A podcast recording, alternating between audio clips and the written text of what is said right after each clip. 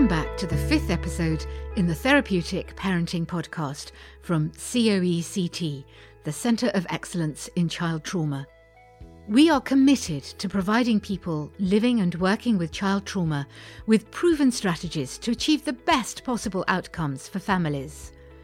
I'm Serena Gay, your host, and today I'm talking to Sarah Dillon. Sarah is the COECT's therapeutic lead. She's a child and adult therapist for those with attachment difficulties and complex and developmental trauma. She delivers therapeutic parenting training courses and is an author and international keynote speaker on adoption and fostering. Many of you listening will know her already. She has four children of her own and five grandchildren. On today's podcast episode, Sarah is going to discuss the emotional age of the child and how it affects their behaviour. Welcome to the podcast, Sarah. Thank you. Thank you very much for having me, Serena. Now, Sarah, I understand you spent much of your childhood in the care system. Do you want to give us an idea of your story so that we can understand your perspective. Yes, so I did spend much of my childhood in the care system. We were in and out of care.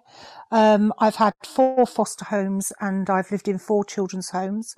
And thankfully, because of my last foster parent, um, she really helped me to catch up a lot with many of the things that I'd missed out on.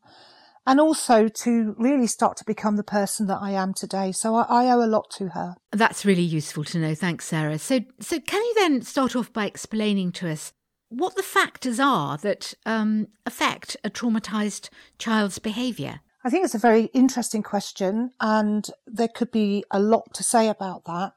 But in all my work over the years, I think I've been able to sort of slim it down to make it more easily accessible and understanding, understandable, sorry, for parents.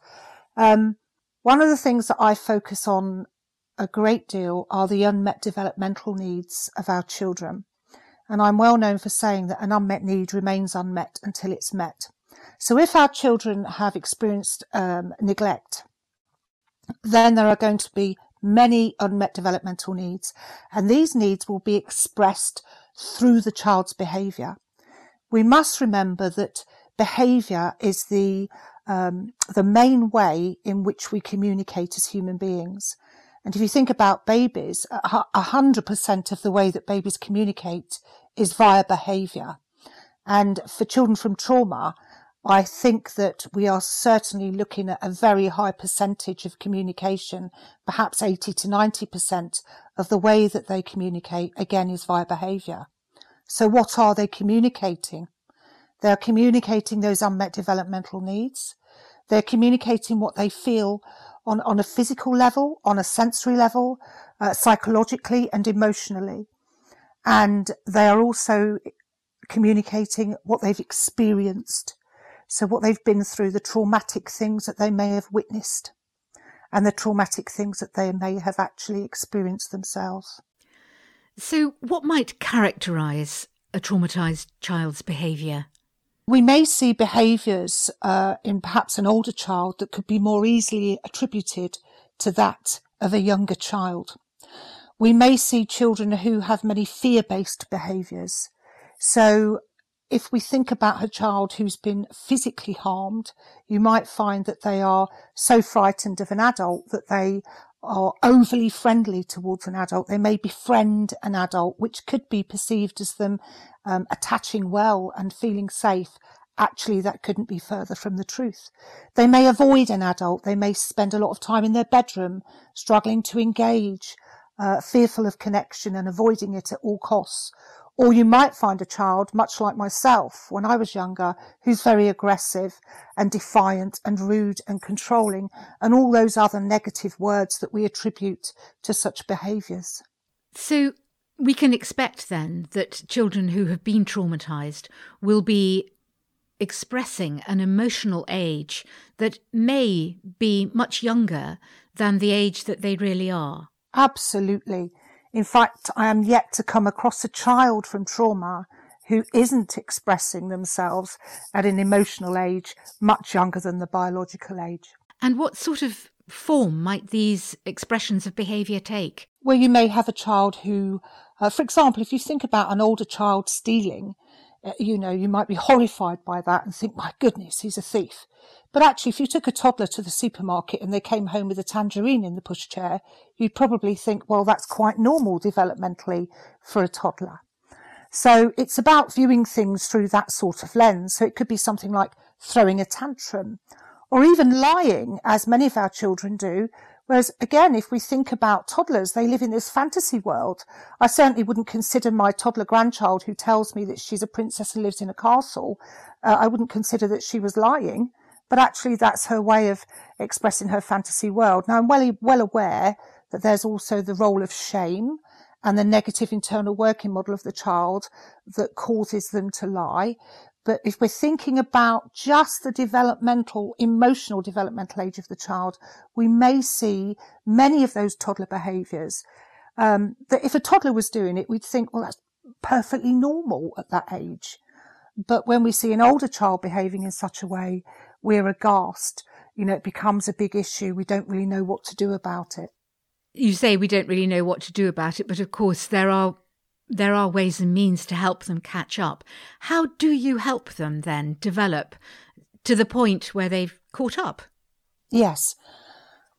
Well, I think it's a very important thing that we, as soon as we um, begin to look after a child from trauma, that we view them through the lens of a toddler in many ways. That doesn't mean to say that we're going to speak to them as if they're babies all the time, but we carry that constant awareness alongside us of the developmental and emotional age of the child.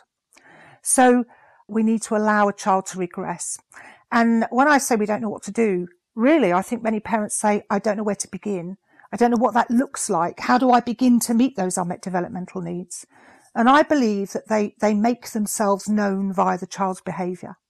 So one quick example of that might be that the child cannot sleep through the night the child keeps waking up and getting out of the bed, etc. Now, we could say that something bad may have happened to them when they're in their bedroom. We could say that they're frightened, but actually, it may just be that nobody got up to them in the night when they were babies.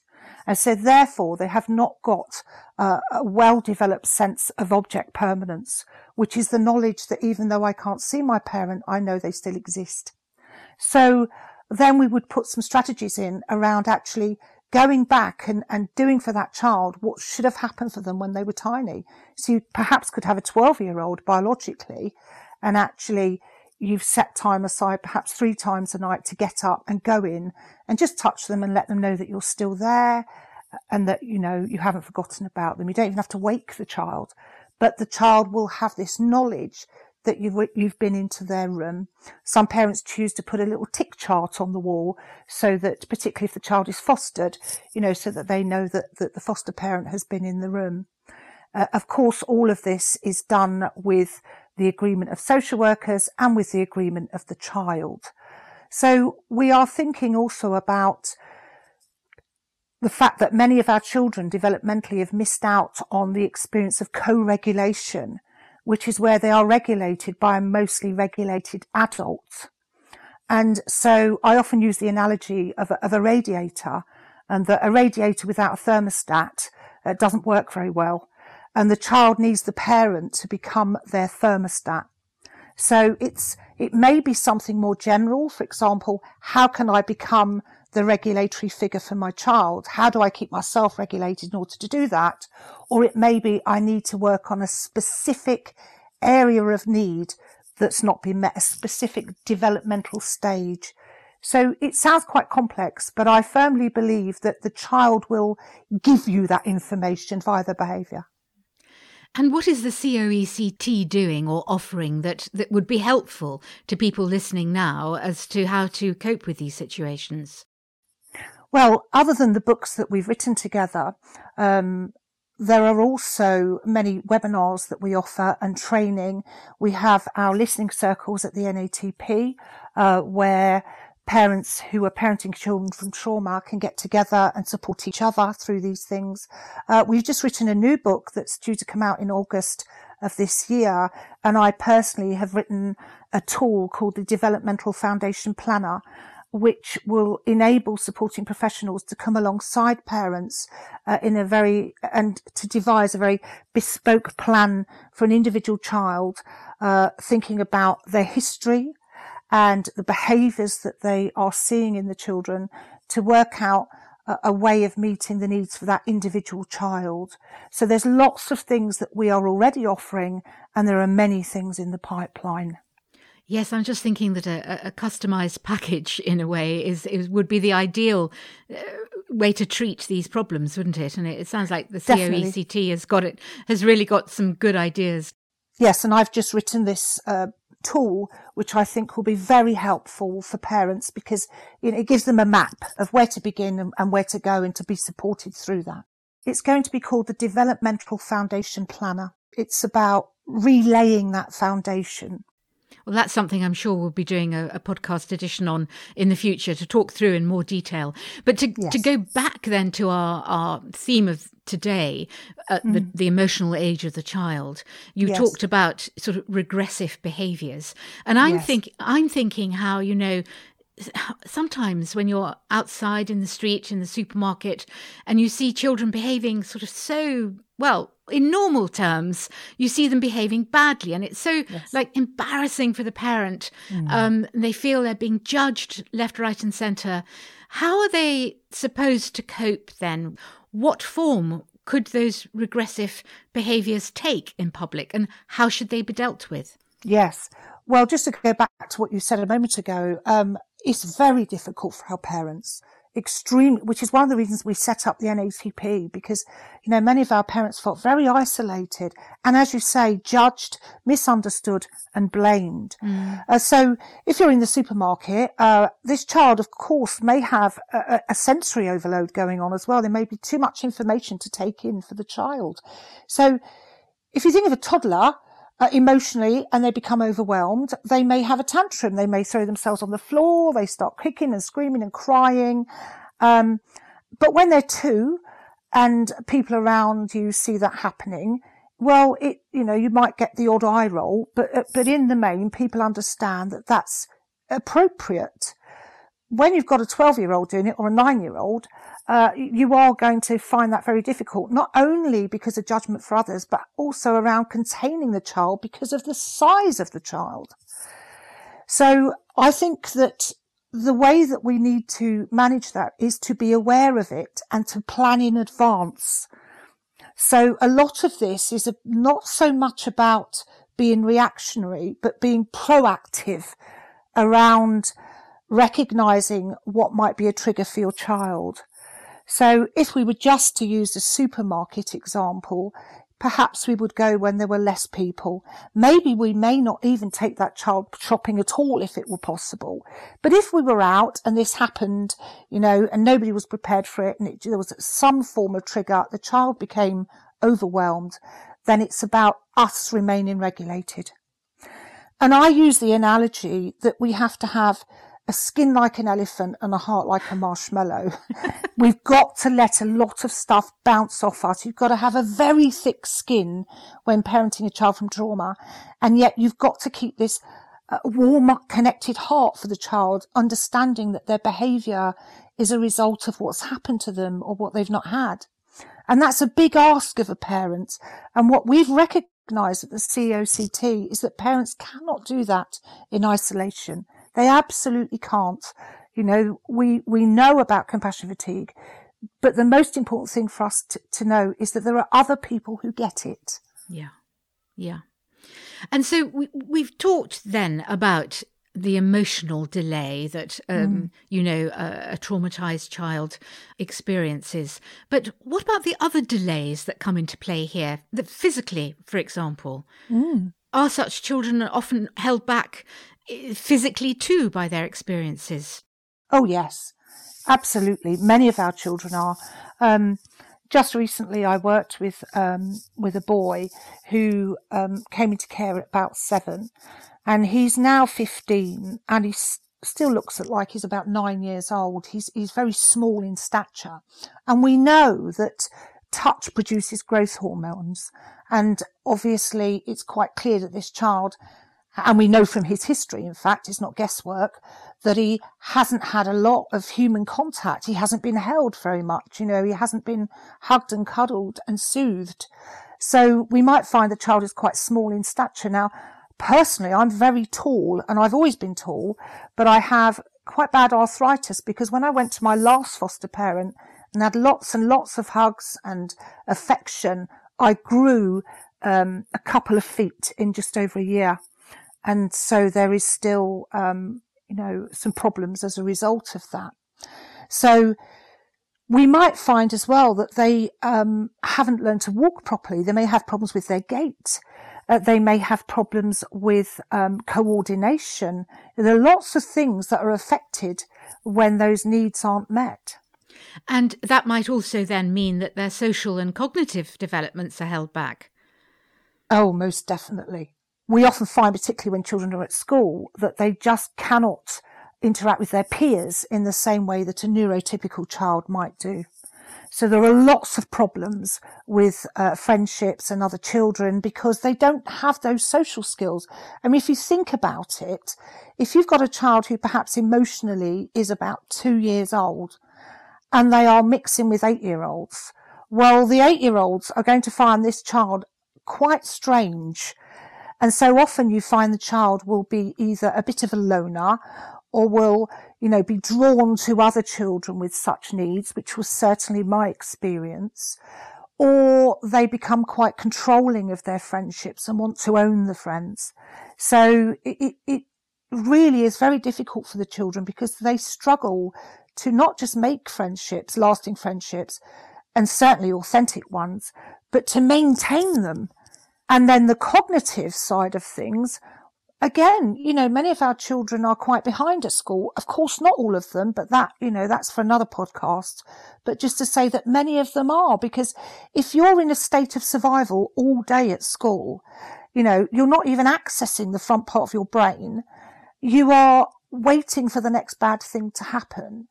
And there's all the sensory information going on. How on earth do you learn? It's impossible. So, you know, I left school with nothing. Um, and, you know, it t- took me until my thirties to begin to catch up. So it really does, um, I feel, impact in so many areas of our children's lives. And they are very misunderstood because, you know, as Sarah Naish says, they look so normal. They look like your other seven year old child, but actually they're not. And I always think we need to shrink that child in our mind's eye from the adoptive parent's point of view, as mm. they begin to help their child fulfill some or all of their potential in in a therapeutic parenting setting, will the emotional, the physical, the social, and the cognitive developments will they all grow at the same pace, or can you not expect that to be the case? You you really can't expect that to be the case. There is a real fragmentation of our children you know, I often think about our child as a, as a bit of a jigsaw puzzle. So there may be sort of socially four or five. They could be educationally seven or eight. They may be emotionally two or three. Biologically, they're 12. So at any given moment, the parent has to think about where their child is at in all of those areas. So they're never going to catch up altogether and they may not catch up completely. I don't even think I have really, but we can certainly get to a place where a lot of it heals. Uh, we can catch up in many areas and the rest of it you learn to manage. Uh, and that's the most important thing. I suppose it might not be that a traumatized child comes across as young for their age. Uh, I imagine in some instances they can seem to be much more mature. What should be done then? Should the child be helped to revisit their childhood, do you think?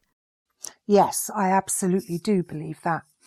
I don't think that we should wait for the child to show us their unmet needs, to show us their emotional age. I think that we, unless proven otherwise, need to assume that, um, because otherwise we could fail our child. We may think they're okay when they're not. If we think of the child in three parts, we have the emotional and developmental age of the child, which is often toddler and under. Uh, I know I'm generalizing there, but more often than not, that's what we see. Then we have the biological or chronological age of the child. Perhaps that child might be seven or eight. So they may have been alive for seven or eight years, but they haven't lived in the way we would want them to for seven or eight years. And then we have the experiential age of the child, which is what they've been through, what they've experienced, what they've seen, what's happened to them. If you think of a child who's had uh, perhaps been adopted a little bit later on, they may have actually witnessed and experienced many things in their life that thankfully the vast majority of adults would never have to go through. So that child has to survive life. And the only way they can do that is to become an adult, is to be a little adult to survive life. My experience of being one of those children and also of working with these children for many, many years is that they, they usually kind of uh, move between those different parts. The smallest part of the child is the biological part of the child, but they move between, you know, adult and, and toddler and they're kind of in and out of those phases or somewhere in between. So if you think about Rosie and um, being, you know, acting as though she was much older. This is, um, we're talking now about Sarah Naish's eldest child, yeah. mentioned in our books. Yes. What we would have seen there is a child who had to be an adult to survive life. That doesn't then mean that the younger part of her is okay. So in answer to your question, we need to find ways to enable that older child to revisit the younger parts of self. How do we do that? Again, by offering ourselves as that regulatory figure to the child, noticing and therapeutic parenting helps us to do that. Because even if with some of the behaviors of our older children, where we might think, you know, they're behaving as if they're much older, actually, if you really look at it, they're behaviours that could easily be attributed to a toddler yet again. Hmm. Defiance and control, anger, that sort of stuff. And what specific steps then do you imagine could be taken to help a child revisit their childhood? What would you do? One of the things um, when I give consultancy, particularly to foster parents, I work with many adopters and foster parents, um, is that we've got to seek ways to um, enable regression where it's not readily available to us. In other words, where the child is not showing us those needs, we've got to create ways for that child to have those needs met. So that might be, could be some simple things like making sure that we spend lots of time with that child, that we get them to help us to do things, that we seek ways to meet needs. A small example of that is um, memory games, you know, playing memory games with an older child. There are so many things that you're able to do there the child wouldn't even be aware of. Um, not getting caught up in arguments with a child, not not getting caught up in debates, uh, making sure that you're very aware that what may be coming out of their mouth, in fact, isn't representative of what they're actually feeling, to recognize the small child within, behind the child. Much of this is actually about the parent's continual awareness of the very little person inside the bigger child. It's so important that we stop judging the children's behaviour as much as we possibly can, particularly as supporting professionals, and judging parents who struggle with such behaviours. Children from trauma are extremely difficult to look after. It takes a lot for a parent to keep going with some of these behaviours. It's very difficult. When you've got a small toddler doing these things, they're much easier to contain. When you've got a 15 or 16 year old behaving this way, it is extremely difficult for our parents.